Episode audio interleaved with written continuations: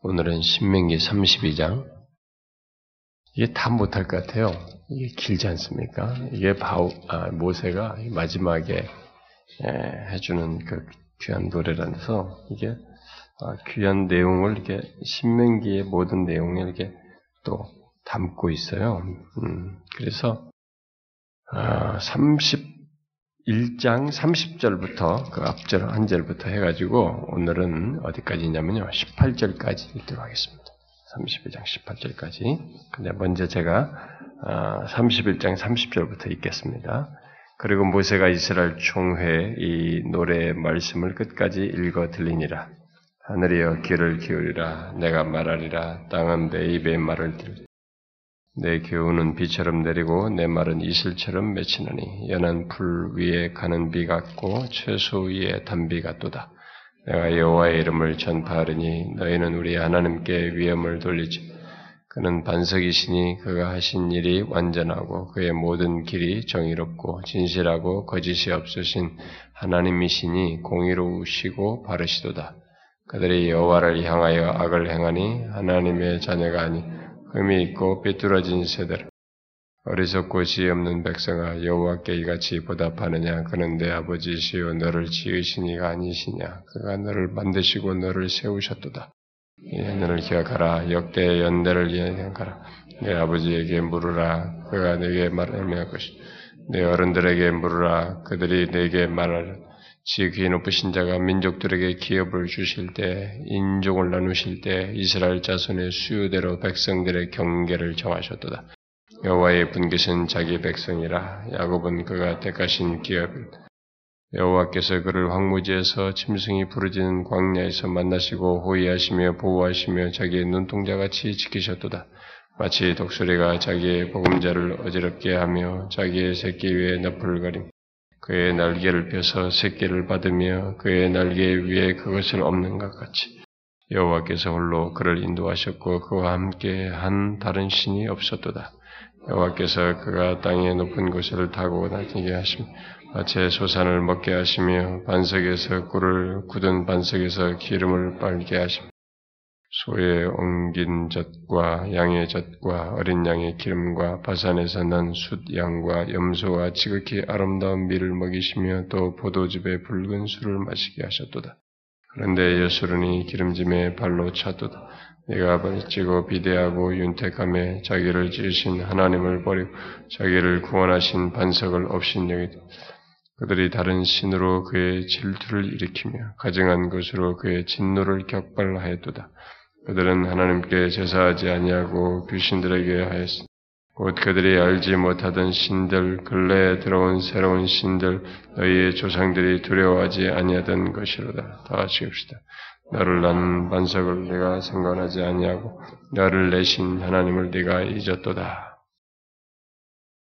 이 32장은 우리가 지난주에 그 31장을 보면서, 이렇게 30장 후반부에서,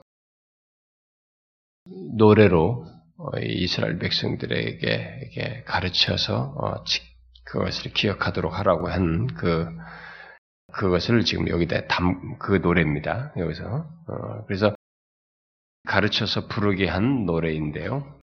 이 노래는 자신이 사랑하는 이 백성에 대해서 강한 그 실망을 표현하는 어떤 그 비통한 슬픔의 노래, 찬송입니다. 하나님은 미래를 바라보시면서 이런 노래를 지어서 얘들로 하여금 생각나게 하도록 가르쳐서 부르게 하라라고 했죠. 그래서 이 노래를 통해 이스라엘은 자신들이 막 부정적인 내용까지 뒤에 나오는데 이런 모든 내용 속에서 전체 내용 속에서 자신들의 영적인 우선권이 무엇이냐 그런 것을 이런 노래를 통해서 이렇게 생각을 하게 해야 돼요. 그러니까 좋은 얘기만 있는 것이 아니라 이 부정적인 그런 내용들까지 그들에게 있을 것들을 다 말하면서 그런 것 속에서 결국은 강조점이 하나님의 백성된 자의 영적인 그런 또 삶의 우선권이 뭐냐 그런 것들을 이렇게 생각하도록 하고 또 배우게 하고 가르쳐서 생각하게 하고 그래서 계속되는 이제 이어지는 뒷세대에 하나님의 이 경고성 있는 경고성 이 메시지를 전달을 하도록 하는 것입니다. 그것을 쉽게 암기할 수 있도록 일종의 그런 그 뭐라고 할까요? 쉽게 암기할 수 있는 이런 보조 역할. 우리가 노래를 통해서 이렇게 부르면은 이게 쉽게 암기하잖아요. 그럴 수 있도록 한 것입니다.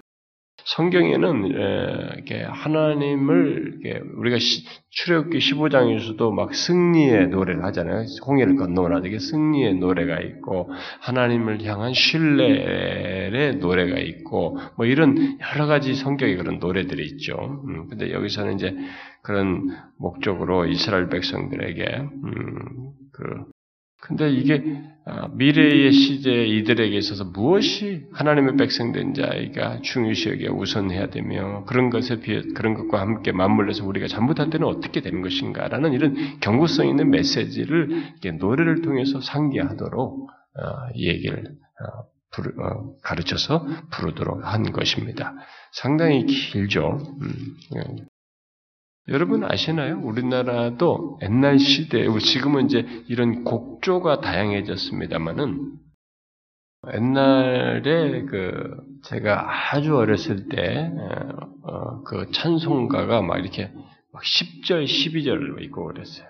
가지고 그 곡은 어디 일제시대에서 흘러나오는 막 그런 가사, 곡조 같은 막 그런 게, 우리가 막 서쪽 하늘, 붉은 노을, 막 이렇게 불렀었잖아요. 이런, 옛날에 좀 서글픈 듯한 그런 단조의 그런 그 곡조에다가 막 가사를 10절, 12절까지 길게 불렀죠. 그러고 보면은 상당한 12절까지 간다 그러면은 막 긴 내용 아닙니까? 네, 그런 식이죠. 굉장히 길게 짜여졌는데요.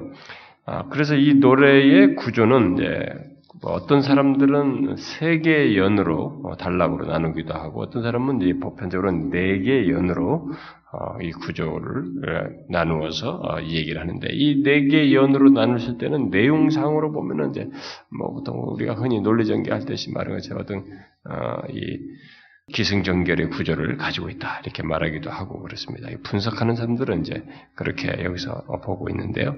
자, 먼저 오늘은 이제 두 개의 연만 18절까지 보도록 하겠습니다. 그래서 먼저 제가 네 개의 연으로 나눌 때는 어떻게 해서 보는 게 좋은지 일단은 사람에 따라서 나누는 게 조금씩 다르기도 한데요. 일단은 네 개의 연으로 나누면은 먼저 1절부터 6절에서 반석이신 하나님을 자꾸 얘기하죠. 그런 것에 반해서 우매무지한 이스라엘을 대조해서 얘기하고 있고 먼저 내부터 나눈 것부터 얘기할게요. 그 다음 7절부터 18절을 두 번째 연으로 가지고 구원 역사에 나타난 하나님의 자비와 긍휼과 은총 그리고 그에도 불구하고 이스라엘의 배신, 이스라엘의 배신을 다루고 있고.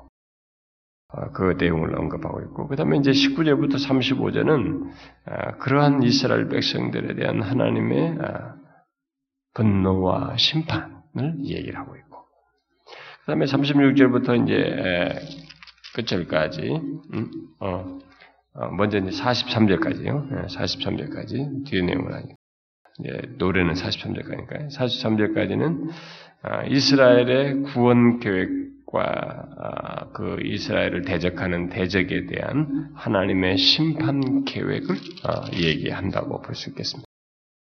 자, 먼저 이렇게 네 개 연으로 나누어서 이 노래를 이제 보면은 먼저 1절부터 6절의 내용을 보면 여기도 이제 대조가 대조시켜서 얘기가 나옵니다. 그런데 먼저 이 모세의 이제 1절과 2절에서 보듯이 1절에서 보듯이 모세 이런 지금 말을 노래로 가르치는 이런 가르침이 하늘과 땅을 증인으로 삼아서 말하는 우주적인 차원에서 이런 가르침을 말하는 내용입니다. 그래서 여기 지금 하늘과 땅을 불러서 그의 말씀을 들으라고 이렇게 말하고 있죠. 하늘이여 귀를 기울여 내가 말하라. 땅은 내 입의 말을 들을지어다 라고 말을 하고 있습니다. 그래서 여기 하늘과 땅, 우리가 뭐 옛번에 그러면 천지죠. 천지는 어떻습니까? 하늘과 땅은 변함없잖아요. 지금 우리가 인간의 이 시각에서 보면은 변함없이 어떤 항구적으로 항상 그곳에 있잖아요. 그렇기 때문에 모세는 이 하늘과 땅을 불러서 그의 말씀의 이 진실성을 증거하는 증인으로, 증인 역할을 해달라고 말을 하고 있는 것입니다. 나중에 가서 이런 식의 내용이 뭐 또 이사야서 1장에서도 나오죠.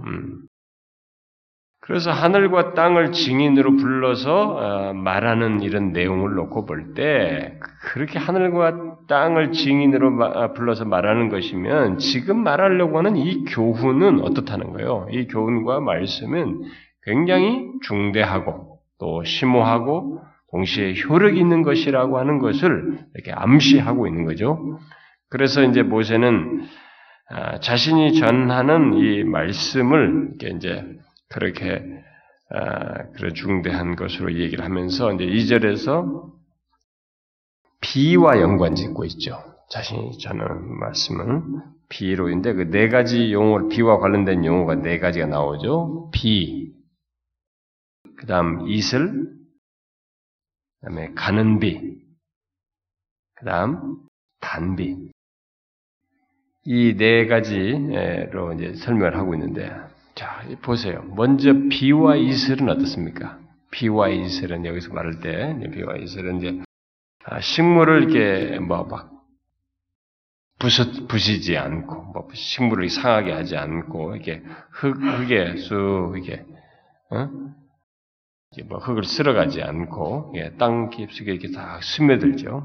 스며들어서 식물에게 수분을 공급해주지 않습니까? 그래서 생명과 어떤 풍요를 이렇게 가져다주는 그런 모습을 연상시킵니다. 그리고 이제 여기에 또 가는비와 단비로 나오는데 이 가는비, 단비의 이 용어에 이 폭풍 개념이 있어요. 이 단어 자체. 다른 데서는 그렇게 쓰기도 하는데 욥기 같은 데서는. 그런데 좀 단비 같은 경우는 이제 여기 소나기, 이 단비는 소나기 성격도 있습니다. 소나기에 그렇죠. 자, 이런 가는비와 단비는 이제 결국 내려서 이제 결국 뭐냐면 땅이 부드러워지고 이제 마른 땅을 이렇게 적셔가지고 새 생명을 얻어서 식물들이 자라도록 하는 그런 것을 지금 연상시키고 있습니다. 자. 이 얘기를 하면서 이렇게 이런 비에 의해서 그렇게 새 생명을 얻고 식물들이 자라는 것을 얘기하면서 그처럼 뭐예요? 하나님의 말씀이 그렇다는 거예요. 하나님의 말씀이 이렇게 마음에 임하면은 생명의 역사를 일어나게 한다라는 것을 얘기하고 있는 것이죠. 다시 말해서 하나님의 말씀이 이게 독특한 생명의 능력을 지니고 있다는 것을 시사해주고 있습니다. 서두에서부터 그걸 얘기하면서 바로 그 사실을 찬양하고 있어요. 하나님의 말씀이 그렇다는 것이에요. 그래서 이제 이것을 하나님의 말씀으로서 그들에게 지금 얘기를 해주고 있는 것인데요. 그래서 하나님의 말씀은 다음 세대들에게도 이 비와 같아요. 다음 세대들에게도 이렇게 상쾌한 비와 같이 내릴 것을 얘기하는 것입니다.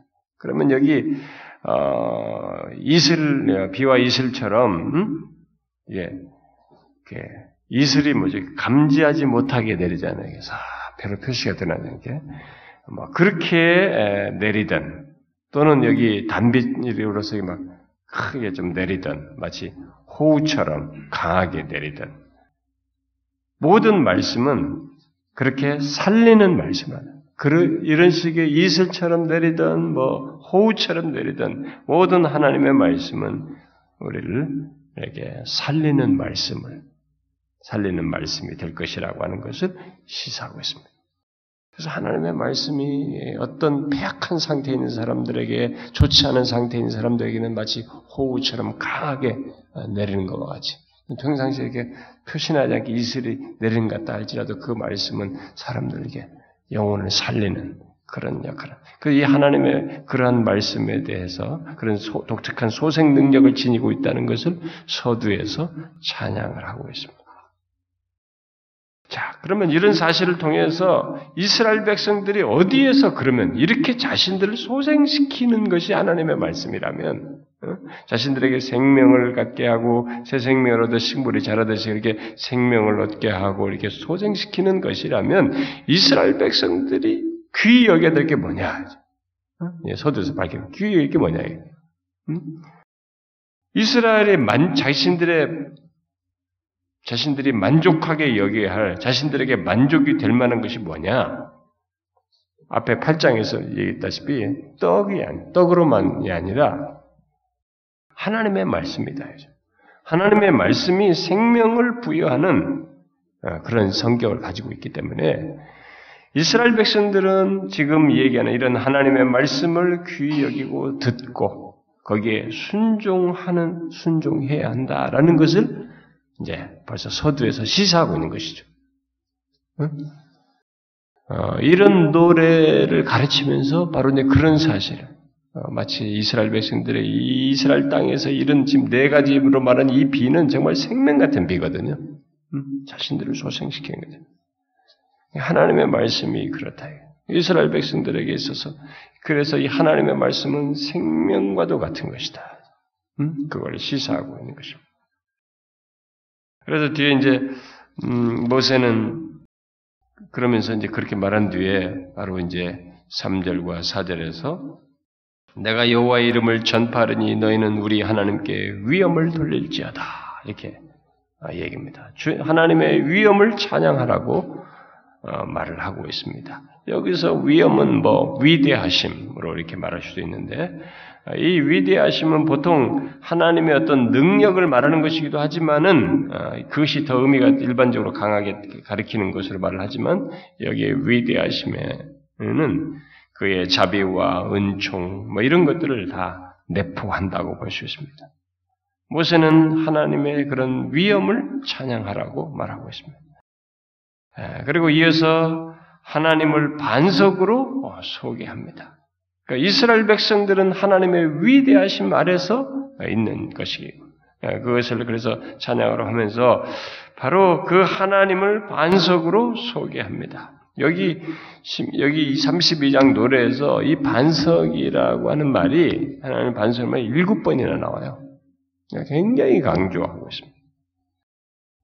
하나님을 반석으로 얘기할 때 광야를 경험했던 이들에게 있어서의 반석이 이들에게는 정말 이해가 아주 각인돼 있단 말이에요. 반석에 대한 각인돼 있고 그리고 반석에서 나는 물도 먹었었고요. 그런데 그러니까 하나님은 바로 이렇게 바람에 흩날리는 모래와 같은 존재가 아니네. 반석이시다. 반석은 늘 그 자리에 있죠. 견고함을 가지고 있죠. 그래서 이스라엘은 이 어떤 지금까지의 역사의 변화 속에서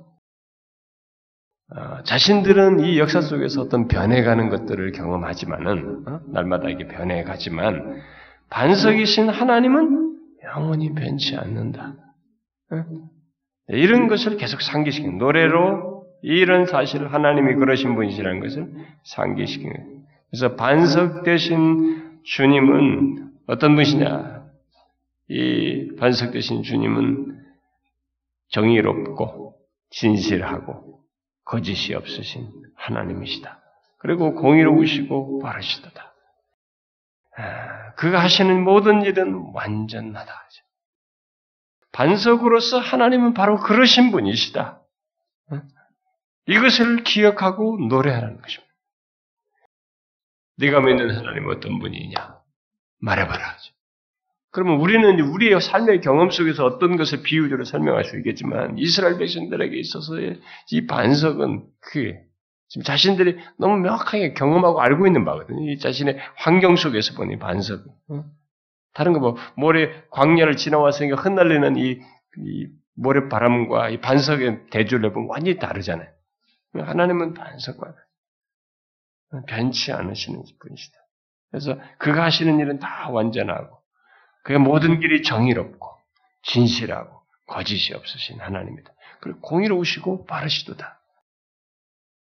바로 그런 반석으로서 그런 분이시라고 하는 이 사실을 말함으로써 하나님은 그래서 결국 뭐예요? 진실로 신뢰할 만한 분이다. 자, 이 노래를 가르쳤을 때 이스라엘 백성들이 미래에 가면서 현재로부터 이 얘기를 이 노래를 부르면서 이 사실을 부르면서 그리고 또 미래 후세들이 이 내용을 부를 때는 자신들이 이런 내용을 통해서 뭘 알아내요? 하나님은 우리가 믿는 하나님은 절대적으로 신뢰할 만한 분이시다. 진실로 그분은 믿을 만한 분이시다. 라고 하는 것을 상기시키는 거죠. 그래서 뒷부분에 가면 이제 이쪽 이런 반석과 관련이 나올 때 뭐 13절 같은데서도 보죠. 반석에서 꿀을, 굳은 반석에서 기름을 빨게 하시는 그런 분으로 이제 얘기를 하면서 그렇게 얘기를 하는데, 그런데 그 15절에 같은데 보면은 그런 반석을 업신여기고, 업신여기도다 15절에 그러죠. 또 18절에서는 그런 반석이신 하나님을 잊었어요. 상관치 않고 그런 반석이신 하나님을 상관치 않고 잊었어요. 그리고 뒤에 계속 보면은 그런 반석을 팔고 믿을 수 없는 반석으로 여기면서 내어던져요. 이런 반석을. 이런 반석이신 하나님을 내어던지는 그런 내용을 쭉 뒤에 얘기를 합니다. 자, 그런 것을 그렇게 부정적인 사실을 내다보면서 노래로 가르쳐요. 그래서 경성시켜요. 경고를 하고 있는 것이죠.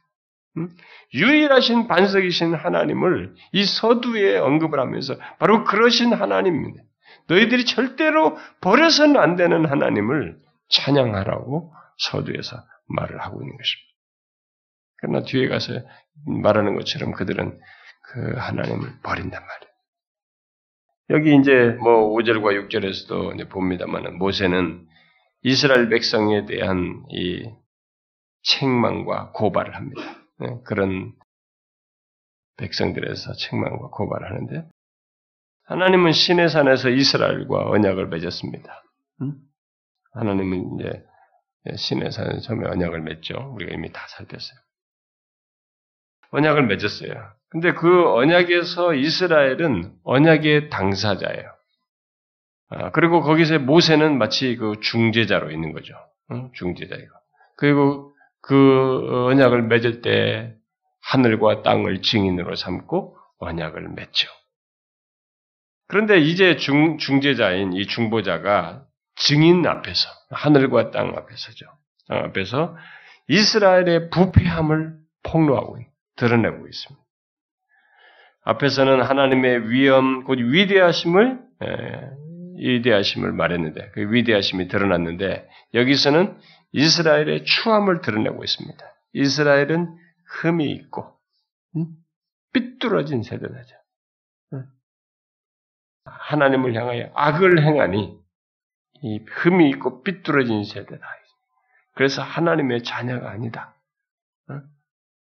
흠이 있고 삐뚤어진 세대, 부패하고 사악한. 그래서 하나님의 자녀라고 칭하기 어려운 그런 모습을 가지고 있다라고 하면서 그들을 폭로합니다. 그렇게 그들은 스스로 자신들을 부패하게 했습니다. 그래서 정말 자녀가 아니다라고 할 정도의 그런 모습을 취했습니다. 그러니까 하나님과 너무 어울리지 않는 것입니다. 앞에서 말한 그런 4절에서 말한 것은 거짓이 없고 정의롭고 진실하고 공의롭고 바르신 이 하나님과 너무 안 맞아요. 지금 무슨 부패한 이런 모습. 그 언약의 당사자로 있는데 너무 안 어울리는 모습을 가지고 있어요. 하나님의 그 정의와 진실과 정직함과 모든 면에서 대조가 되는 이스라엘의 모습입니다. 그래서 그 6절 하반절에 수사 의문문으로 질문을 해요. 뭐라고 해요? 어리석고 지혜 없는 백성아, 여호와께 이같이 보답하느냐? 어떻게 이를 하나님께 이같이 보답할 수 있느냐라고 질문을 던집니다. 그리고 6절 하반절에서 아버지로서의 하나님의 행동을 얘기해줘. 그는 내 아버지시요. 너를 지으신 이가 아니시냐? 그가 너를 만드시고 너를 세우셨도다. 새 동사가 나오죠? 응? 왜? 너를 지으셨, 짓다, 만들다, 세우다. 이렇게. 아버지로서의 하나님의 행동을 그렇게 한 거죠.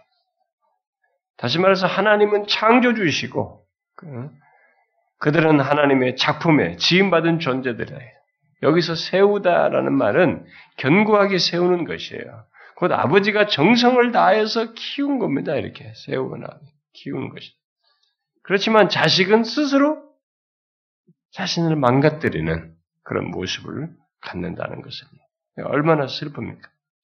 이런 노래를 가르치고 있어요. 막, 야, 긍정적이고 좋은 얘기를 가르쳐야 되는데, 이런 노래를 가르치고 있어요. 그래서, 다음에 너희들이 타락했을 때, 지금 이렇게 노래를 가르쳐 말한 것을 증거로 삼는 거죠. 증거로 삼는 거. 얼마나 슬픈 얘기예요.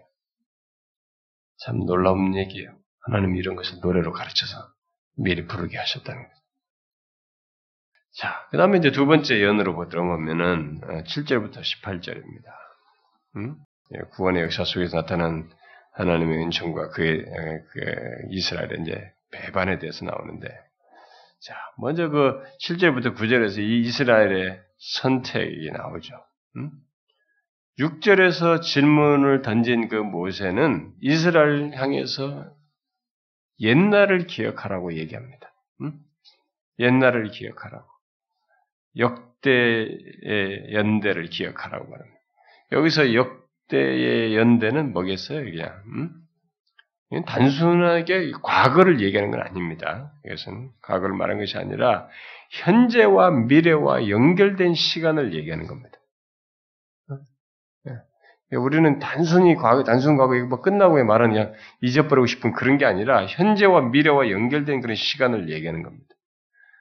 하나님께서 과거에 이루신 구원의 역사는 지금 시대에도 이제 이스라엘 백성들 현재 진행으로 계속되고 있기 때문에 역사의 그 전통을 알고 있고 수호하는 이 부모와 어른들에게 물어봐라. 이 모든 것에 대해서. 물어라. 아버지에게 물어봐라. 어른들에게 물어라. 그럼 그들이 그렇게 말할 것이다. 그래서 신앙의 역사를 하나님이 이전에도 그렇게 하셨고 지금도 하셨고 지금까지 해오셨기 때문에 우리가 지금 있는 것이다 라고 하면서 이런 신앙의 역사를 지키고 그 역사를 벗어나는 그 위험을 피하도록 얘기를 하는 것입니다.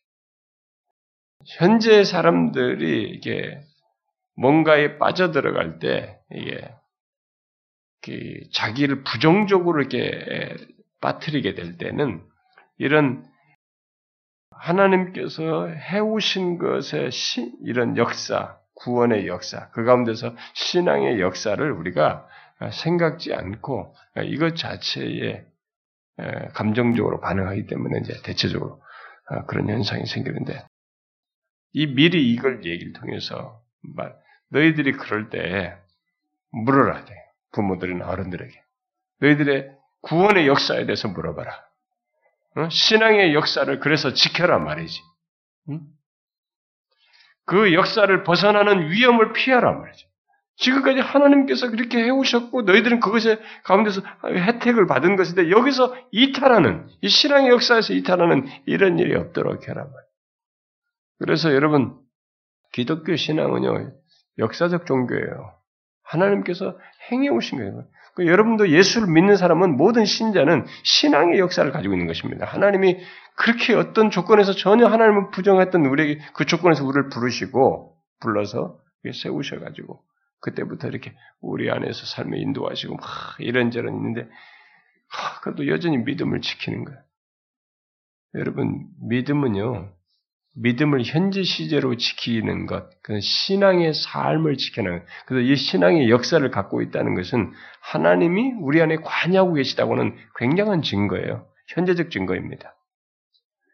여러분, 인간의 본성과 자율적인 조건을 가지고 신앙을 지키는 게 아닙니다. 절대 못 지켜요.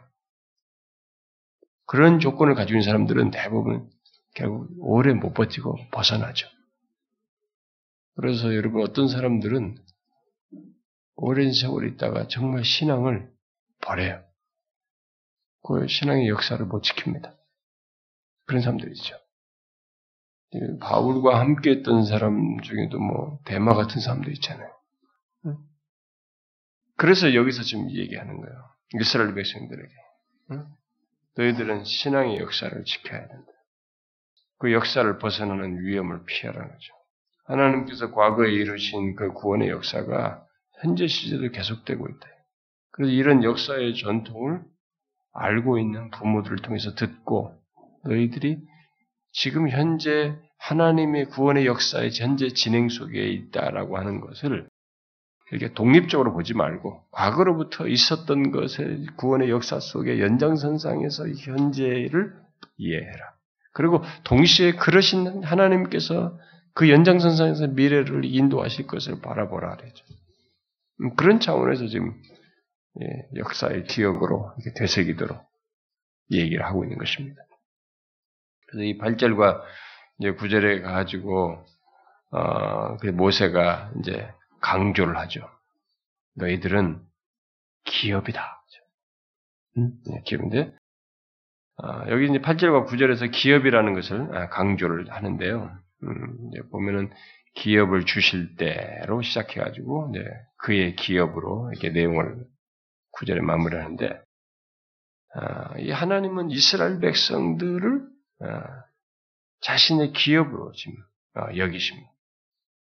그러면서 여기서 하나님께서 자기 기업인 이스라엘 백성들을 중심으로 이 세계를 이렇게 세계 지도를 이렇게 그리시고 나라를 이렇게 두시고 그들에게 각각의 어떤 각 나라들이 자주적인 주권을 갖도록 허락하시는 것을 얘기하고 있습니다. 그 8절 하반절에 이스라엘 자손의 수요대로 뭐 그러니까 지극히 높으신 자가 민족들에게 기업을 주실 때 인종을 나누실 때 이스라엘 자손의 수요대로 백성들의 경계를 정하셨도다. 이렇게 얘기를 하는데 이 내용이 사실상 문자적으로는 되게 어려워요. 히브리 문자적으로는 되게 논쟁이 되는 구절인데 그냥 우리가 쉽게 이야기하자면은 하나님은 나라마다 이 거할 공간을 주셨고 그들에게 각자 이 자주적인 주권을 갖도록 허락하셨다는 것입니다. 그래서 하나님은 그 모든 나라가 이스라엘을 중심으로 그의 기업인 이스라엘 중심으로 이렇게 하셨지만은 모든 민족이 하나님이에요. 각각에 대해서 다 그렇게 허락하셨기 때문에 모든 민족의 하나님이시다라는 것이죠. 그러나 민족들 중에서 이스라엘만은 하나님의 기업이에요. 자신의 몫이에요. 택한 기업입니다. 택한 기업으로 선택하셨어요. 여호와의 분기신 자기 백성이라 야곱은 그가 택하신 기업이로다. 그래서 제가 언젠가도 얘기했잖아요. 이 세상의 역사를 모든 민족을 모든 사람 이 세상에 존재하는 사람들을 다 하나님께서 일반 은총 가운데서 그들을 다 존재하게 하시고 또 삶을 갖게 하시지만 이 역사의 중심에는 여호와의 분기신 자기 백성을 중심에 두고 세상을 주장하시고 주관하시는 것입니다. 그래서 지금까지 세상의 역사가 하나님의 백성들을 구원하시는 구원의 역사인 것입니다. 물론 일반 세상 역사가 있지만 이 세상 역사 속에서 하나님의 주된 모든 역사의 역사를 진행하는데 포커스와 목적은 구원의 역사예요. 자기 백성들을 부르신 자기 백성들이 이 세상 지도의 중심에 있는 것입니다.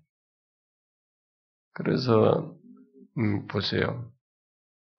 소돔과 고모라도 하나님을 믿는 사람, 의인이 그 사회를 지탱시킬 만큼 최소수가 못 돼서 그들까지 다 압도하려고 할 때 그들을 빼내고 다 죽이잖아요. 그들이 있으면 최소수라도 10명이라도 의인이 있었다 그러면 그 10명으로 인해서 소돔과 고모를 살리시는 거예요. 그게 중심부예요. 그러니까 이게 이제 예수를 믿지 않는 사람들의 입장에서는 이해가 안 된다라고 할 수 있습니다. 뭐가 독선적이다 이렇게 말할 수 있는 그건 독선적이라는 얘기를 하나님께 할 수가 없어요. 인간 존재 자체가 자신이 지은 죄만으로도 심판받을 조건이죠. 그래서 요한복음 3장에서 말한 것처럼 예수를 믿지 않는 상태가 이미 정죄 아래에 있는 것입니다. 심판은 정죄 아래에 있는 거예요. 뭐 그건 그 조건 자체가 죽으면 육체적 호흡이 끝나면 그 정죄 아래에서 심판을 받는 것이 심판 아래에 있는 것입니다. 그래서 하나님이 역사의 중심에 이 세계, 여기서 벌써 이런 모든 민족들과 다 경계를 나누는 인종들을 나눌 때 그 중심에 이스라엘 백성이 자기 여호와의 분기신 자기 백성을 두고 여기에 그분의 마음과 뜻이 있는 거예요. 그래서 이스라엘은 하나님의 개인 소유인 것입니다. 응? 개인 소유죠. 출애굽기 19장에서도 그런 걸 시사했지 않습니까? 그래서 하나님의 특별한 사랑과 애정과 배려가 그들을 향해 있는 것입니다. 이사야 선지자가 그 사실을 얘기하죠. 하나님이 이스라엘 백성들이 얼마나 특별한 그런 생각하고 그래서 이 역사 이후에 그 많이 타락하고 부패한 그런 역사가 진행됐음에도 불구하고 또 그런 역사 속에서 미래가 심판을 받아야 하는 그들인데도 그 후대에 그들을 내다보면서 하나님이 그들에 대해서 얼마나 특별한 사랑과 애정을 갖고 있는지를 그 타락 이후에도 이 얘기를 하죠. 그들의 타락과 함께 심판받아야 될 그런 내용을 하면서 그런 얘기를 하죠. 한번 찾아봅시다.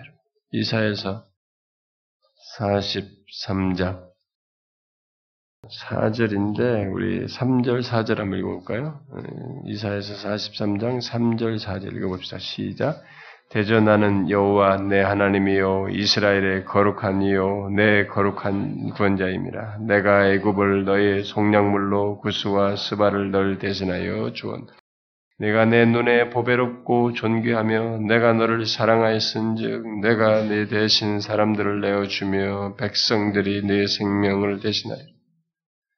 네가 내 눈에 보배롭고 존귀하며 내가 너를 사랑하였은즉. 하나님이 자기 백성들에서 가지고 있는 이런 그 특별한 그 사랑과 애정과 이 배려는요. 사실 성경이 이런 묘사된 것에서도 우리가 알 수 있지만 사실 이제 우리가 개인적으로나 하나님의 백성 공동체의 모든 구원받는 백성들에게서 우리가 적용적으로 생각할 이런 중요한 사실인데 이런 내용이 이 노래로 가르쳐주면서도 미리 말하는 건데 근데 실제로 우리들이 하나님이 이런 게 자기 백성들에게 가지신 그런 마음과 그 관계 속에서 가지시는 그들을 향한 하나님의 어떤 사랑, 이런 애정 이런 것을 우리가 사실 충분히 이해를 못해요. 그 실제만큼 이해를 잘 못합니다. 그게 너무 어마어마한데 우리가 그걸 이해하지를 못해요. 이해하지를 못하기 때문에 이렇게 쉽게 마음의 변심을 하는 거예요. 사랑이 강렬하고 다른 것에 마음 쏟을 수 없을 만큼 여기가 너무 확고하고 너무 매력적이고 내 마음을 다 빼앗을 것으로 확실하면 사실 뒤로 마음이 덜 뺏기는데 우리들이 어느 정도 그 경험을 할 때 그런 획기적인 사건이나 나에게 뭔가를 입혀주는 뭔가를 갖게 하는 그런 하나님의 경험을 할 때는 그 순간적으로는 그것이 정말 하나님이 전부인 것처럼 여겨지면서 내가 그분의 사랑을 이렇게 깨닫긴 하지만 사실 그때 본 것은 외형적으로 드러난 사건이거든요. 근데 그 사건을 넘어서서 이렇게 행동을 하시는 하나님의 이 너무 보배롭고 존귀한 자로 여기면서 없는 갖는 자신의 그 어마어마한 속성을 그대로 다 들은 피조물인 우리를 향해서 언약 관계에서 가지시고 나타내시는 이 변함없는 헤세드 있죠. 그런 사랑을 우리가 이해를 잘 못해요.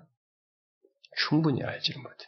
그걸 충분히 알 수 있으면 우리는 다른 데 마음이 덜 뺏길 거예요.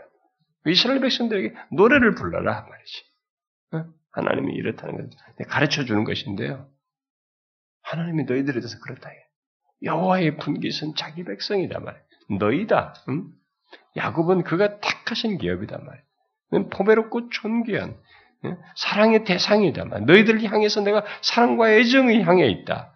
라고 얘기하는 거예요. 근데 그 실체를 우리가 자꾸 이 세상의 땅을 받고 살다 보니까 자꾸 이게 현상적이고 물질적이고 이 가시적인 것에 멈추라는. 그래서 바울이 이제 그 고린도교나 이런 데서 얘기할 때도 우리가 요즘 새벽기도 살펴보지만은 보이지 않는 영원한 것을 자꾸 얘기하는 거예요.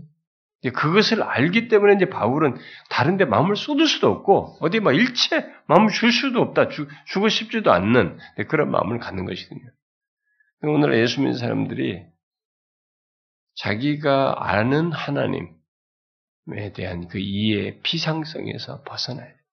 그리고 하나님, 자기를 향한 하나님에 대한 이해를 자꾸 눈에 보이는 이런 수준의 것으로 이게 가시적이고 현상적이고 일시적이고 지나가는 것들을 기준을 가지고 이렇게 정말 지극히 경한 것들이죠. 이런 가벼운 것들로 가지고 판단을 하고 그것을 기준자로 해서 하나님을 생각하지 말아야 돼요. 여기서 이렇게 말해놓고 이스라엘 백성들은 수많은 역사가 흘러가요. 많은 시행착오가 있어요. 그래서 아니 많은 죄악들과 배교, 배신이 있단 말이에요. 그런데 아까 읽어본 것처럼 하나님은 여전히 이스라엘 백성들은 내가 보배롭고 존귀하다. 그런 마음을 여전히 갖고 계신 거예요. 하나님께서 예수 그리스도 안에서 우리를 사랑하셨고 우리를 구속하셨을 때 우리가 그걸 부인하고 이해 못하고 또 그걸 인정하지 않을지는 몰라도 그 이해의 규모가 적을지는 몰라도 실체 자체는 지금 말한 것처럼 하나님은 그러셔요. 그렇게 어마어마한 사랑으로 우리를 그런 애정으로 우리를 대하십니다. 그래서 여러분이나 제가 기도할 때 우리의 기도 제목 중에 한 제목이 돼야 될 게 뭐냐면 내가 다른데 마음이 많이 빼앗겨서 이런 하나님의 나와의 관계 속에서 나타내시는 이 어마어마한 실체를 더 확고하게 볼 수 있도록 혹시 내가 다른데 마음 빼앗겨서 보지 못하는 일이 없도록 그걸 내가 삭감시키거나 제한하는 일이 없도록 해달라고 구할 필요가 있고 오히려 그 실체 자체를 가능한 한 더 부유하게 알 수 있게 해달라고 구할 필요가 있어요. 그런 것을 이제 로존스 같은 사람은 성령 세례라는 단어로 썼는데요. 근데 그게 좀 사실은 위험한 표현이었어요. 그래가지고 이제 그것 때문에 역사 속에서 많이 비판을 받았는데, 그러니까 이제 오순절주의자들이 그걸 이제 그런 단어를 가지고 오용해가지고 참 이상한 오순절주의 이론을 펼치고 그랬는데, 그렇게 하지 않아도 뭐 굳이 성령 세례라고 말하지 않고 하나님께서 얼마든지 우리에게 그런 걸 더 부유하게 알게 할 수 있거든요. 우리는 그걸 구할 필요가 있습니다. 네, 그걸 알게 되면 저와 여러분이 여기 이스라엘 백성들처럼 이렇게 쉽게 등지지 않는다고 하나님을 버리지 않아요. 우리는 하나님의 그 특별한 사랑과 애정과 배려가 우리를 향하고 있다고 하는 것을 알아야 됩니다. 그게 여러분들의 머릿속의 지식으로 제가 지금 말하는 내용으로 이렇게 귀로 듣고 이렇게 지식으로 머리로 그려보는 것 정도가 아니라 그 엄연한 실체를 알아야 돼요. 하나님의 백성은 하나님과 그런 관계에 있어요. 하나님은 우리를 자기 분깃이라고 말해요. 자기 분깃이라고. 자신이 그런 부분에 대해서 얼마나 확고한지 한번 물을 필요가 있습니다. 우리는 그것을 더 부유하게 알기를 구하면서 진짜 그런 은혜의 세계 속에서 살기를 구할 필요가 있습니다. 그래서 여기 지금 이런 얘기를 하면서 분깃이라고 얘기하면서 그 배경적으로 설명을 합니다. 출애굽과 가나안 정복에서의 하나님께서 나타내시는 은총을 이제 주의 14절까지 10절부터 쭉 얘기하는데 하나님께서 이스라엘을 처음 만나시던 장면이 여기 지금 이제 10절에서 그려지고 있죠. 여호와께서 그를 황무지에서 짐승이 부르짖는 광야에서 만나시고 호위하시며 보호하시며 자기 눈동자같이 지키셨도다. 얘기하고 있습니다. 그들을 만나실 때 이스라엘이 하나님을 찾은 게 아니고 하나님이 먼저 그들을 찾아오셨어요. 하나님은 그들이 광야에서 방황하고 있을 때 찾아오셨습니다. 광야는 사람들이 사는 곳이 아니죠. 짐승이 부르짖는 곳입니다. 그러니까 이 광야는 굉장히 위험한 곳이죠. 그런 곳에서 하나님이 그들을 만나시고 호위하시고 보호하시고 자기의 눈동자같이 지키셨습니다. 이게 하나님의 실제 행동이었어요. 그러니까 인간은 그냥 어제도 그리고 오늘 우연하게 지나가는 것처럼 생각해요. 어제도 있었기 때문에 오늘도 내가 살았을 것이다. 광야를 지났거든. 어제도 광야 지났고 오늘도 광야 지나니까 이게 날수의 이 연장선상을 그냥 생활 속에서 있을 수 있는 것처럼 생각한 거지만은 그들이 우연하게 있는 것이 아니고 하나님이 그 배후에서 그 짐승이 부르짖는 곳에서 통제하셨고 그런 곳에서 그들을 만나셔서 호의하고 보호하고 자기 눈동자같이 그들을 지키시는 행동 속에서 그들이 지났던 거예요. 그렇다면 우리의 삶도 똑같은 것입니다. 하나님의 백성들의 삶은 하나님이 그냥 우연하게 어제와 오늘의 연장선상에서 이 24시간의 시간을 지나는 게 아니고 하나님이 우리를 호의하시고 보호하시고 눈동자같이 지키시는 가운데서 있게 되는 거죠. 하나님은 여기서도 이스라엘 그들의 아버지로 얘기하잖아요. 그들의 아버지로서 그들의 괴로움을 아시고 자기 눈동자같이 그 자기 눈동자를 보호하는 것처럼 그들을 지키고 계셨다는 것을 말하고 있습니다. 그러니까 하나님은 마치 자신의 눈동자를 보호하시듯이 자기 백성을 보호하신다는 거예요. 이게 뭐예요? 이게 어마어마한 얘기잖아요. 눈 보호가 이게 거의 뭐 최고의 보호인데 자기 눈동자를 보호하듯이 이런 표현으로 이 얘기를 하는 것입니다. 우리를 보호하신다는 거예요. 하나님은 이스라엘 백성들 그렇게 하셨습니다. 그 광야라는 곳, 그러니까 만약에 안전하고 먹을 것이 충만하고 막 문제가 없는 곳에서 하나님께 눈동자같이 보호하셨다 그러면 사람들이 실감을 안 날 거예요. 왜냐면 먹을 거 다 있고 내가 다 열심히 농사짓고 잘 살고 막 물 있으니까 물 먹고 뭐 이게 문제가 없는 것이라고 생각하니까 눈동자같이 보호했다는 것은 실감이 안 나는데 광야는 그렇게 안 하면 죽는 곳이란 말이에요. 그런데 거기서 하나님이 진짜로 그 광야라는 곳에서 황무지 속에서 눈동자같이 보호하셔서 지나게 하신 거죠. 하나님은 우리를 그렇게 하십니다. 그래서 이제 독수리 얘기를 하죠. 10절, 11절, 14절 사이에서 독수리와 그의 새끼 관계를 비유를 들어가지고 하나님과 이스라엘 관계를 묘사를 하면서 하나님의 이스라엘 자기 백성들을 향한 그분의 행동을 얘기합니다. 이게 뭐겠어요? 독수리 어미가 새끼를 이렇게 막 보금자를 어지럽게 자기 새끼를 위해 너풀거리고 그의 날개를 펴서 새끼를 받고 날개 위에서 그것을 업는 거. 뭐 이렇게 이게 뭐예요? 마치 부모가 아버지의 하나님께서 이제 아버지로 얘기했어요. 아버지의 사랑이죠. 응? 부모의 사랑이에요. 아버지의 사랑으로 그 자식을 지키고 돌보는 모습을 이 새끼를 돌보는 이 독수리 어미로 지금 비유를 들어서 얘기를 하고 있단 말이에요. 하나님이 그렇다는 거죠.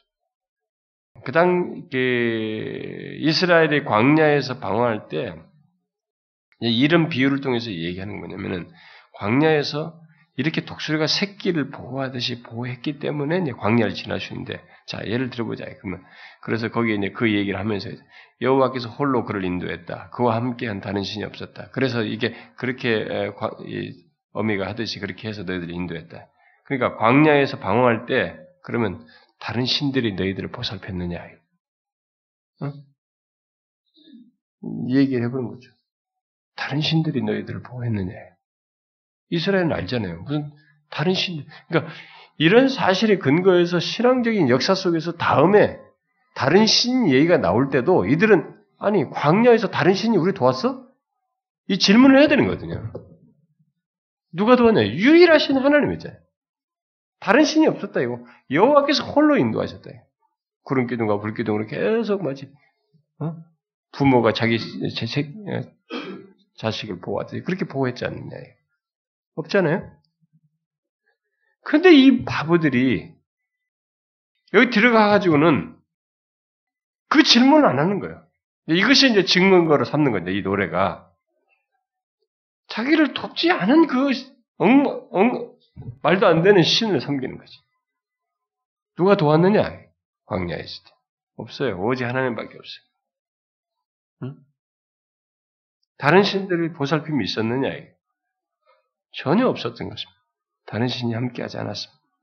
오직 여호와 하나님만이 이스라엘 인도하였고 그들을 안전하게 지나도록 하셨죠.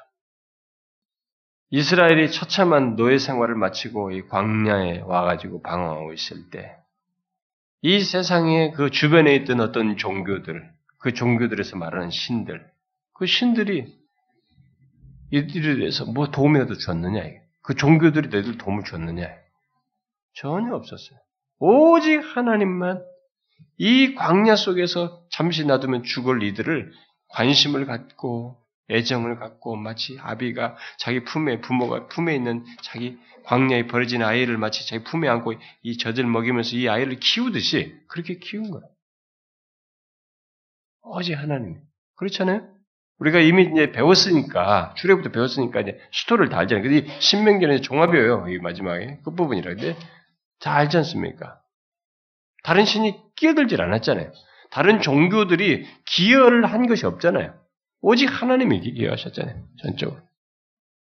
물 주었고 만나 주었고 아침 구름기둥과 불기둥으로 이 땡볕과 이런 거 추위를 다 막아주었고 다 그렇게 하셨죠. 이것이 현재와 미래로 연결되는 거예요. 이런 사실이 역사 속에서 구원의 역사 속에서 나타나신 이런 하나님의 행동이 현재와 미래로 연결되어야 된 거예요. 이 사실은 변함없는 사실이거든요. 근데 그게 안 되는 거예요. 지금 하나님의 은총은 이스라엘 백성들을 향해서 그렇게 광야에서 계속 나타났고 심지어 약속의 땅까지 이어졌습니다. 그래서 13절에 여호와께서 그가 땅의 높은 곳을 타고 다니게 하시며 밭에 소산을 먹게 하시며 반석에서 꿀을 굳은 반석에서 기름을 빨게 하시며 응? 하나님의 그런 은총이 약속의 땅으로까지 이어졌어요. 여기 그 여호와께서 그가 땅의 높은 곳을 타고 다니게 하시며라는 이 말은 뭐 야생 짐승들이 이렇게 높은 산 꼭대기를 자유롭게 달리는 것을 상기시킨 것입니다. 이스라엘 백성들이 마치 그와 같이 영적인 높은 곳에서 하나님을 만나고 하나님과 함께 이렇게 힘차게 싸움에 달렸던 그것을 상기시키는 것이다 볼 수 있죠. 굳이 역사적으로 어떤 환경적으로 얘기하자면 마치 이스라엘 백성들이 가나안 땅을 정복하고 아모리 족속 산지를 차지한 모습을 뭐 암시한다고 말할 수도 있겠습니다. 옛날 이스라엘 백성들은 그런데 그래서 가나안 땅으로까지 인도해가지고 옛날 이스라엘 백성들은 반석에서 물을 얻었지만 여기 뭐예요? 이제 이들은 반석에서 꿀을 얻습니다. 반석에서 꿀을 얻어요. 단단한 반석에서 또한 기름을 얻습니다. 여기 기름은 뭐예요? 단단한 반석에 기름을 얻는다는 것은 그런 올리브유 같은 것을 생각하면 됩니다. 계속 이들에게 부족함이 없게 하는 거죠. 그뿐이 아닙니다. 그 14절 보니까 하나님이 주신 선물들이 계속 언급되지 않습니까? 응? 소의 엉긴 젖, 양의 젖, 어린 양의 기름, 화산에 난 순양과 염소, 지극히 아름다운 밀, 또 포도즙의 붉은 술. 응? 이스라엘에게 최고의 선물은 포도주예요. 광야에서는 막 상상도 못하는 것을 얻는 것이죠. 이런 선물을 한없이 하나님께서 주셨어요. 그들의 필요 물품들이고 또 더 부유하게 하는 누릴 수 있는 것들 그런 것들이죠. 뭐 꿀, 기름, 버터, 젖, 다 고기 뭐 이런 거 다 포도주가. 그러나 이스라엘이 하나님 앞 이게 하나님과의 관계 속에서 여기 지금 막 쭉 이게 하나님 주신 것들이 쫙 나오는데 하나님과의 언약을 이렇게 관계 속에서 하나님과의 언약을 버리면 이렇게 선물의 목록이 하나님께서 주시는 것들이 베푸시는 것의 목록이 길면 이 긴 목록이 언약을 버린 상태에서는 나중에 다 죄의 목록으로 바뀌어요. 하나님이 부유하게 뭘 많이 주어도 우리에게 주어도 그것을 하나님과 좋은 관계 속에서 이것이 우리에게 누릴 수 있는 것들이 되고 가치가 있는 것이지 만약에 하나님과 관계를 언약 관계를 깨트린 상태에서의 이 많은 준 이 목록에 해당 많은 목록에 해당하는 주신 것이 많은 이것들은 나중에 다 하나님과의 관계를 깨트린 가운데서는 좋지 않은 관계 속에서는 다 죄의 목록으로 바뀌어요. 이런 걸 누리면서 뒤에 나오잖아요. 응? 기름짐에 여수르니 기름짐에 살찌고 비대하고 윤택함에 버리고 뭐 어쩌다 이러잖아요. 이 많이 준 목록이 오히려 자기를 죄짓는 것이 돼버려요. 그러니까 이렇게 하나님이 많이 준 뭘 주어도 이것은 어디까지나 언약 관계에서 바른 관계 속에서 누리는 것들이 돼야 됩니다. 그렇지 않으면 정말로 그것이 다 이 엉뚱한 대로 사람이 향한다고. 우리도 정신을 차려야 되는 거죠. 사실 그런 면에서. 하나님께서 뭔가를 우리에게 주신 것에 대해서 하나님과 좋은 관계 속에서 그걸 잘 누리고 감사히 하면서 누려야지, 하나님과 언제나 관계 있지 않으면 그 하나님의 주신 이 선물의 목록이 다 죄의 목록으로 바뀌어요. 자기가 없던 것을 먹고 누리며 순양과 기름진 것 막 이런 걸 먹으면서 윤택하면서 타락하는 거지. 하나님을 등지는 거죠. 버리는 거지. 잘 보세요. 우리가 진짜로 그렇게 합니다. 그래서 나중에는 우리가 오늘 안 봤는데 다음 주에 보겠습니다만, 그렇게 하니까 하나님께서는 내가 내 얼굴을 그들에게서 숨겨 그들의 종말이 어떠함을 보리니, 뭐 20절 같은 데서 얘기잖아요. 하나님의 얼굴을 숨겨요. 그래서 결국은 정말 씁쓸함을 경험하는 거죠. 그렇게 이제 윤택하고 비대해가지고 하나님을 버린 것에 대한 결말이 어떠한지를 경험하게 하는 거죠. 넌 크리스찬은 놔둬요, 오히려. 자기 백성 아닌 자들은 하나님이 놔둡니다. 그러나 하나님의 백성은 징계를 해요. 사랑하는 자에게는 징계를 해요. 그게 참 아들이다. 히브리 13장에 진짜로. 자기 백성은 징계하는 거죠. 사랑하는 자식은 가만히 놔주질 않아요, 잘못하면. 근데 자기 백성이 아니기 때문에 이 사람이 저러기나 말이기나 놔두는 거죠. 그래서 성경에 보면 뭐 계속 퀘스천이 있잖아요. 왜 악인이 잘 됩니까? 저들은 왜, 우리는 또, 근데 왜 저들은 잘 됩니까? 이 퀘스천이 자꾸 나오는 거예요. 그건 비교할 대상이 아니에요, 사실은. 오히려 우리가 잘못하는 것에 대해서 하나님이 이렇게 잡아주는 거거든요. 그렇게 해서라도, 징계해서라도, 응? 잡아주는 거거든요. 그게 참 아들이죠. 여러분 자식이 뭐 타락하기나 말기나, 이게 막 나가기나 말기나, 여러분들 그렇게 자식은 무관심할 수가 없잖아요.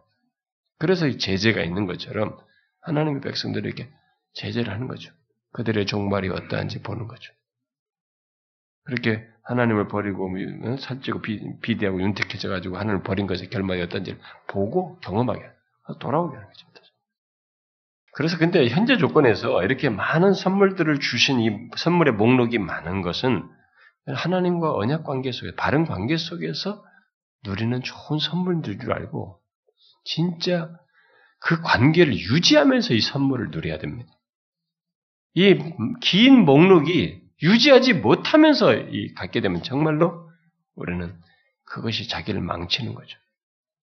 근데 인간들이, 우리가 살폈지만, 신명기도 보고, 우리 앞에도 많이 살폈지만은, 그런 것이 호세아서도 나오고, 성경에 많이 나오지만은, 인간들이 이 목록이 많으면요, 길면은, 이게 살찌고, 부유하고, 넘치고, 이렇게, 편안해질 정도의 목록이 많아지면은, 인간은 이상해요. 하나님을 등져. 하나님께 대한 순수함이 사라져요. 그러니까 우리는 아굴의 기도가 필요하기도 해요, 어떤 면에서. 혹시라도 너무 많아가지고 우리가, 하나님을 멀리 하는 거 아니야? 하나님은 가망 없는, 환경에서 이런 모든 것을 이스라엘 백성들에게 주기 위해서 준비하신 분이에요. 그런데 이스라엘이 그처럼 자비로우신 하나님을 저버려요. 어떻게 그럴 수 있느냐? 네? 질문이 나오는 거죠. 그 15절부터 18절에 나오는 거죠. 이스라엘의 배신, 배반이 나오는 거죠. 배역이 나오는 거죠. 네? 여수룬으로 나오죠. 여수룬. 그런데 여수룬이 기름짐에, 지난번에 이사에서 말씀을 최강사님 얘기할 때 애칭이라고 그랬죠. 애칭 맞습니다. 여수루는 이스라엘에 대한 애칭이죠. 여기 모세는 여기 15절 18절에서 2인칭으로 바꿔서 이스라엘 향해서 직접적으로 말합니다. 여수룬이 기름짐에 발을 첫발로 쳤도다. 네가 살찌고 비대하고 윤택함에 자기를 지으신 하나님을 버리고 자기를 구원하신 반석을 업신여겼도다. 자, 이 반석이신 하나님은 그들의 창조주요, 그들을 구원해내신 분이신데, 그 억압에서 해방하여 구원하신 분인데, 이 여수르는 그로 인해서 자만해진 것이죠. 그래서 이 적과 꿀이 흐르는 땅에서 살면서 잘 먹고 비대해지고 막 그러면서 뭐 이랬습니다. 그러면서 그 세 가지 행동을 했다고 기록하고 있죠. 자, 첫 번째는 하나님을 발로 찼어요. 잘 먹고 더 비대해지고 막 이렇게 부유해지고 막 살찌고 이래 가지고는 한 것이라고는 세 가지예요. 하나님을 발로 차고, 두 번째 하나님을 버리고, 하나님을 엽신여겼다. 이런 세 동사로 설명하고 있습니다. 여기 발로 차다는 것은 고집센 짐승이 주인에게 뒷발질하는 모습이에요. 그러니까 잘 먹였는데 주인이 잘 먹은 것을 고분고분하는 것 대신에 주인을 뒷발질해가지고 주인을 상하게 하는 것입니다. 이스라엘 백성들이 그랬다니, 하나님을 자신을 이렇게 먹였다. 이 앞에 14절 같은 목록에 해당하는 이런 걸 주어서 다 준비해서 줬는데 그런 걸 먹고 배불러가지고 하나님을 뒷발질했어요. 발로 찼다. 그리고 17절에 더 나가서 발로 차고 업신여기고 버리고 업신여겨서 어떻게 했느냐? 응? 우상, 그들이 다른 신으로 그의 질투를 일으키며 가증한 것으로 그의 진노를 격발하였다고 하면서 17절에 그들이 다른 신으로 둔 우상에 대한 내용이 네 가지 용어로 나오고 있어요. 우상에 대한 용어를 네 가지로 말하고 있어요. 첫 번째, 귀신이죠.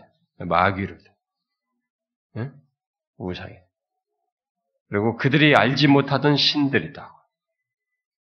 그리고 근래에 들어온 새로운 신들이지. 네 번째는 너희 조상들이 두려워하지 아니한 신들이에요. 아니한 것들이. 이런 우상들을 다 하는 거예요.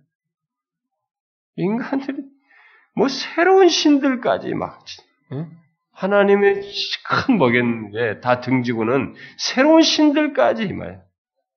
알지 못하던 신들만, 새로운 신들까지, 심지어 조상들이 두려워하지도 않던 그런 신들. 이런 신들은 뭡니까? 이스라엘을 위해서 처음부터 일하신 하나님과는 달리 이스라엘을 위해서 한 일이 하나도 없는 신들이에요. 웃기잖아요? 사실 이게 역사성, 앞에서 이야기했잖아요. 근데 기억해라. 역대 연대를 이렇게 생각하라고. 역사해보자. 하나도 자기들 위해서 한 것이 없는 것들이에요. 이 신들이라고 하는 게 우상들이잖아요. 어? 없는 거잖아요.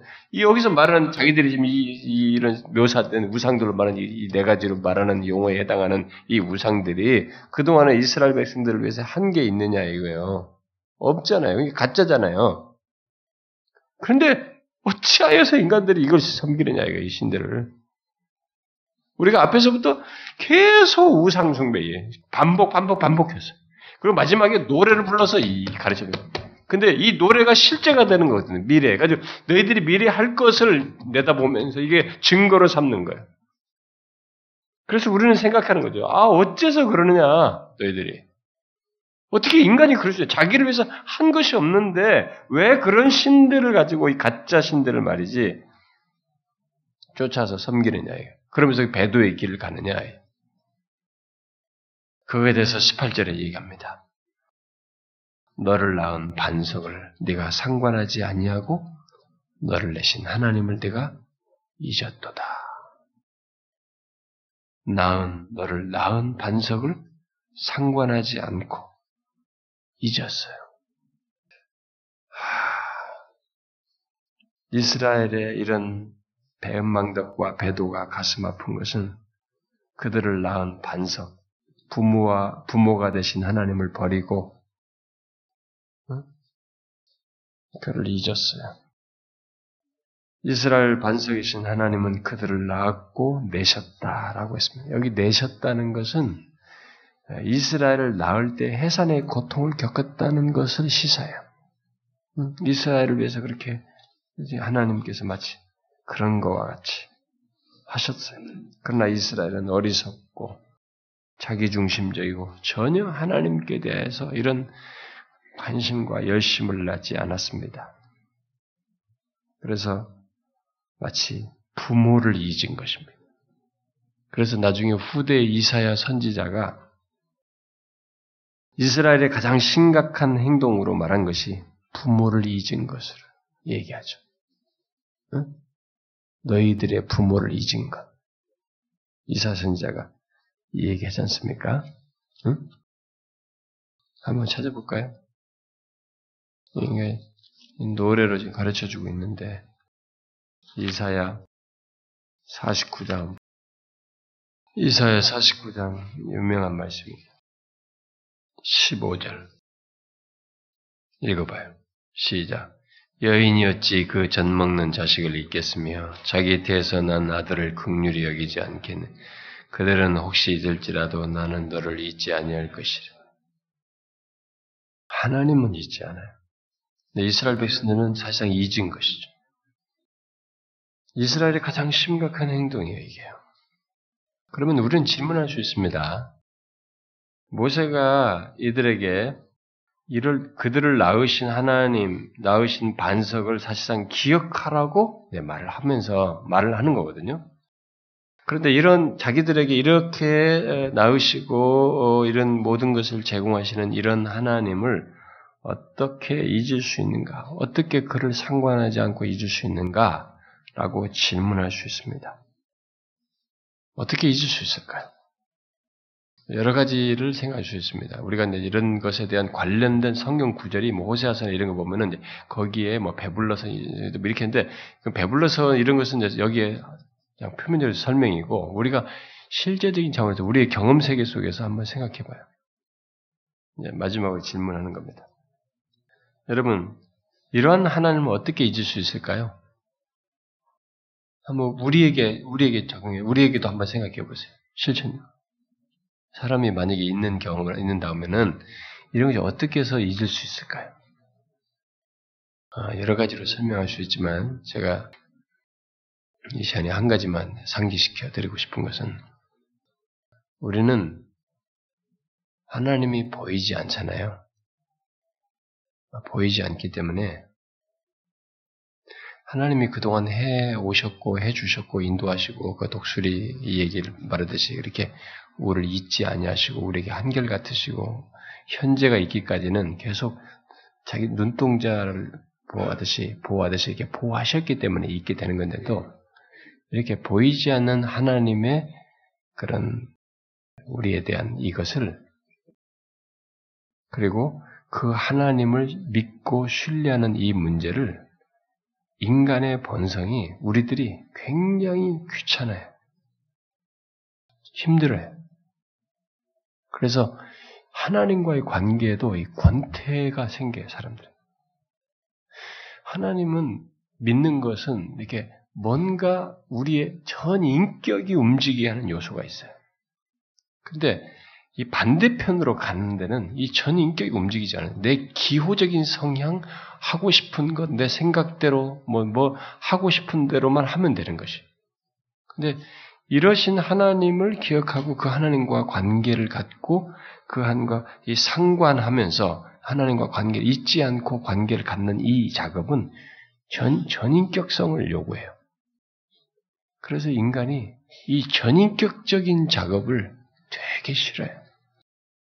잘 보시면 인간이 살아오면서 심지어 누군가를 사랑할 때도 자기 인생 중에 가장 중요한 순간이 어쩌면 제일 마음에 매력 있는 순간이 누군가를 사랑하는 사람을 만나가지고 사랑하기 시작할 때 막 그때 내가 모든 것이 막 쏟아지는 것 같은데도 불구하고 잘 보시면 전인격성이 이렇게 충분하지가 않아요.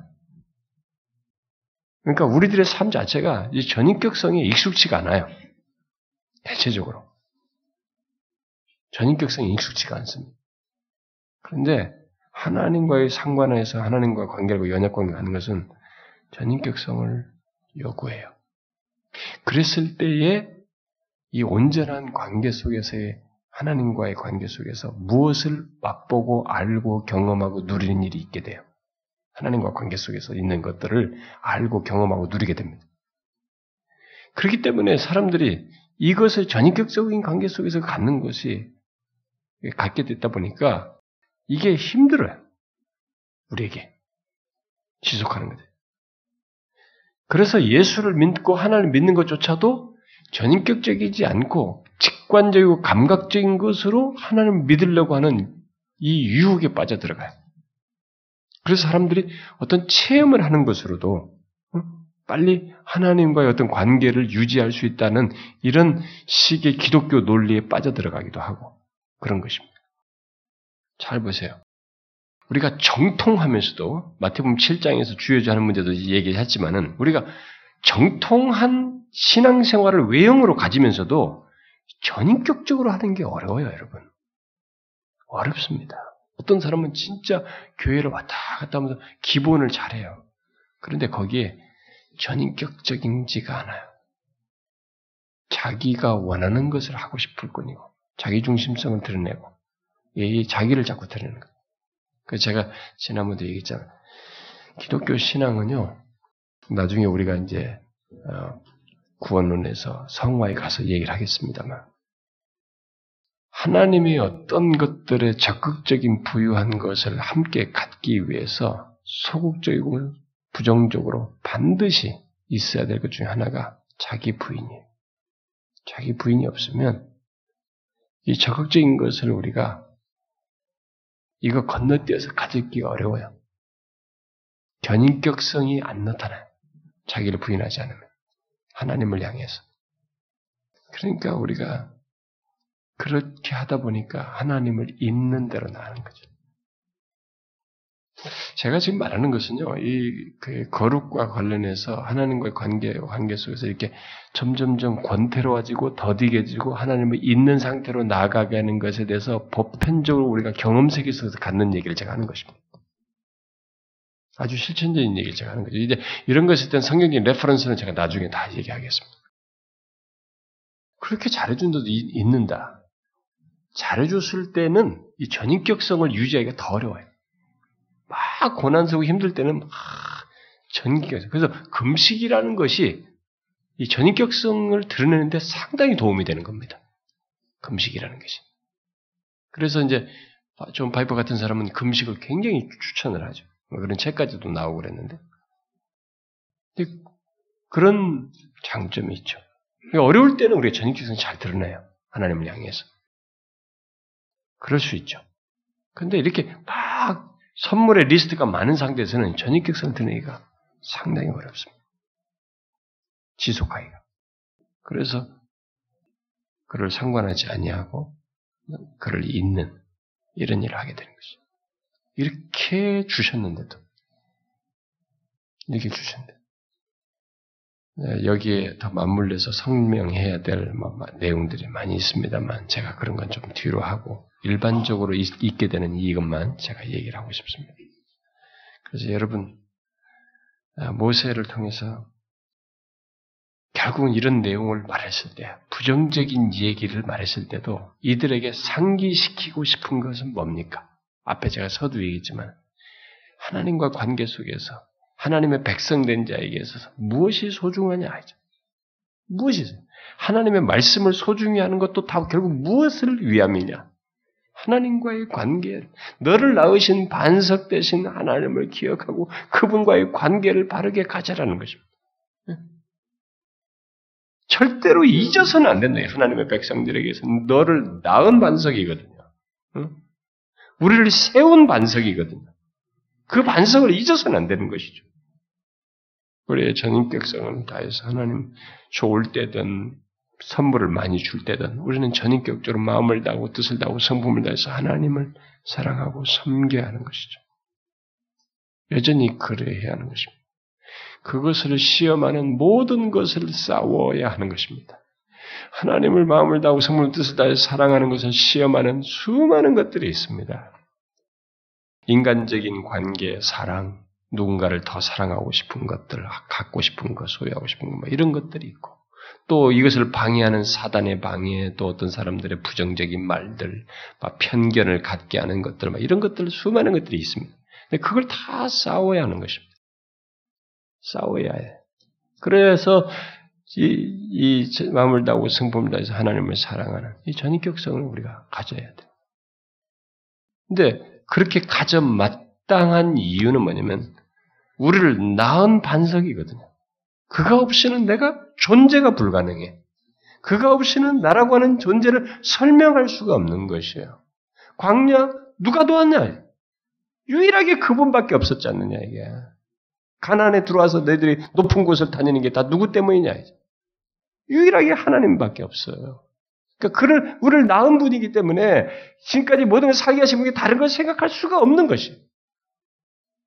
그러니 그 하나님을 전인격을 다해서 관계를 갖고 그를 잊지 않고 오히려 그분과의 복된 관계를 가지면서 주님 주신 걸 누리기 위해서 그 전인격적이라는 것은 마음을 다하고 성품을 뜻을 다해서 하나님을 사랑하기 위해서는 이게 오토매틱하게 되는 게 아니거든요. 이걸 방해하는 것들과 싸워야 되는 거예요. 그 방해하는 것들을 뭉뚱그려서 말하면 죄가 될 수 있는 겁니다. 그래서 죄와 싸우되 필리까지 싸운다는 거예요. 이 죄는 사단은 죄라는 것을 가지고 이 포장을 한단 말이죠. 가까운 친구를 통해서 달콤한 말로 다가오기도 하고 사랑하는 사람의 그 연애 감정으로도 다가오기도 하고 뭐 별 아주 친근하게 별 표시가 나되게 다가오기 때문에 그걸 싸우는 거죠. 그런 거 다 싸우는 것입니다. 그래서 하나님과 관계가 깨있는 것은 깨있는 관계를 갈 때는 미안하지만은 그냥 감각적으로 그냥 대충 이렇게 하고 생각 없이 그렇게 되지가 않아요. 성령께서 하시는 것 중에 뭐냐면 우리의 이 총명을 깨우고 우리의 이 깨우침의 영역을 조명하여서 그 깨우치고 그것을 여는 것입니다. 우리의 생각을 열어주시고 상기시켜주고 성령께서 하시는 게 바로 그냥 말씀을 통해서 생각나게 하시고 계속 그거 하시고 그래서 여러분 거룩한 생각이 떠오르는 것은 성령께서 하시는 일이에요. 그래서 여러분 우리는 이렇게 이런 노래를 가르쳐서 이스라엘은 결국 의도가 하나님을 잊지 말라고, 하나님을 기억하라고, 너를 낳은 반석을 기억하라고 하는 이 메시지의 포인트를 우리는 이런 노래를 한 것처럼 우리가 말씀을 통해서 우리가 하나님을 믿는 과정 속에서 우리는 일생 동안 그래야 되죠. 우리를 낳은 하나님을, 반석이신 하나님을 기억하는 거죠. 바르게 관계를 갖는 것이죠. 말씀조차도 그 말씀을 따라서 바른 관계를 갖기 위한 것이죠. 그렇게 해야 되겠죠. 그렇죠, 여러분? 예? 누구도 대신해 주지 않습니다. 내 아내가 대신해, 남편이 대신해 주는 거 없습니다. 우리 각자가 하는 것이죠. 기도합시다. 하나님 아버지, 감사합니다. 하나님께서 자기 백성들을 자신의 분깃으로 여기시고 택한 백성으로 귀히 여기시며 보배롭게 여기시고 남는 사랑과 그런 애정을 가지고 대하시며 우리는 설사 있는 일이 있다 할지라도 하나님은 잊지 아니하시고 우리를 대하시며 우리에 대하여 변함없는 그런 태도를 취하시는 하나님 너무 감사합니다. 우리가 그러하신 하나님을 제대로 알 수 있도록 그 실제 그 모습 그대로 그러하신 하나님의 실체를 제대로 알므로써 정말 다른 것을 사랑할 수 없고 다른 우상에 기웃거릴 수 없는 그 정도로 너무 선명하게 하나님을 알므로써 그 은혜와 사랑을 알므로써 주님을 사랑하고 또 주께 전인격적으로 반응하며 살아가는 저희들이 되기를 원합니다. 하나님, 우리가 하나님을, 우리를 낳으신 반석 되신 하나님을 상관치 않고 있는 그런 어리석은 모습이 잠시라도 잊지 않게 하옵소서. 그러기를 원합니다. 우리에게 계속적으로 경성시켜 주시고 전인격적으로 하나님과 관계하며 주님을 사랑하며 주께서 많은 선물을 주실 때에도 여전히 하나님을 전인격적으로 사랑하는 그런 모습을 갖는 저희들이 되게 하여 주옵소서. 하나님 아버지 이 시간 우리가 함께 구한 것이 있사오니 우리의 기도를 들으시옵소서. 주님 이 시대를 돌아보아 주시고 이 폐역한 세대, 죄악된 세상, 너무나 개인적이고 자율적인 세대, 그래서 복음을 기피하고 하나님을 진실로 믿는 것을 더디하는 이 세상 속에서 우리가 믿음을 지키며 주님의 말씀을 좇는 것이 상대적으로 더 힘들고 그 가운데서 복음을 전하며 그리스도를 드리는 것이 더 힘든 시대입니다만, 오히려 이럴 때일수록 이런 세대, 이 세상과 환경 속에 두신 하나님을 기억하고 오히려 더 이런 조건 때문에 우리는 또 하나님께 받을 상이 있는 줄 알고 기꺼이 주님의 말씀을 증거하고 주님의 백성된 것을 드러내며 더 주님과 친밀한 것을 추구하며 나아가는 저희들이 되게 하여 주시옵소서. 이 나라를 위해서 기도하는 자가 되게 해주시고 조국 교회를 위해서 목놓아 기도하며 참된 교회들이 많이 세워지기를 힘써 기도하는 저희들이 되게 하여 주시옵소서.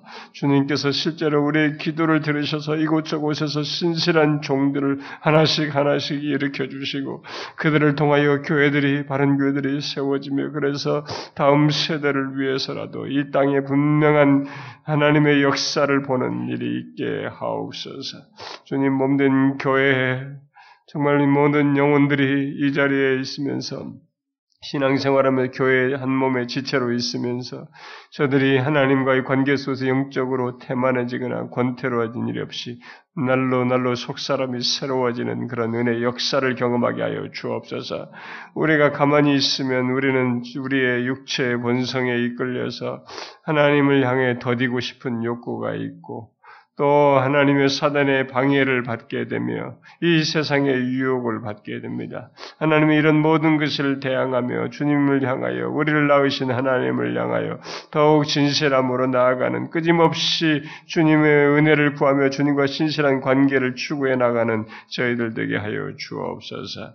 주님 몸된 교회 안에 이 회심치 않은 자들을 돌아보아 주시고 어린아이서부터 장년까지 그런 영혼들이 소생하여 분명한 하나님의 백성되는 것을 주님께서 역사하셔서 우리 안에서 그런 생명의 역사가 끊이지 않고 일어나는 것을 드러내어 주시옵소서.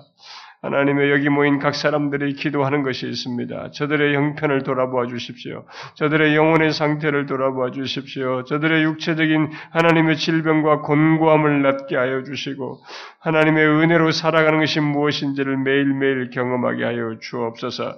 자녀들과 하나님이여 저들의 결혼을 위해서 기도하며 간구하는 부모들의 기도들을 하나님의 들어주시옵소서. 또 이 시간에도 계속적으로 기도하는 사랑하는 지체들의 기도 주님께서 들으셔서 응답하여 주시옵소서.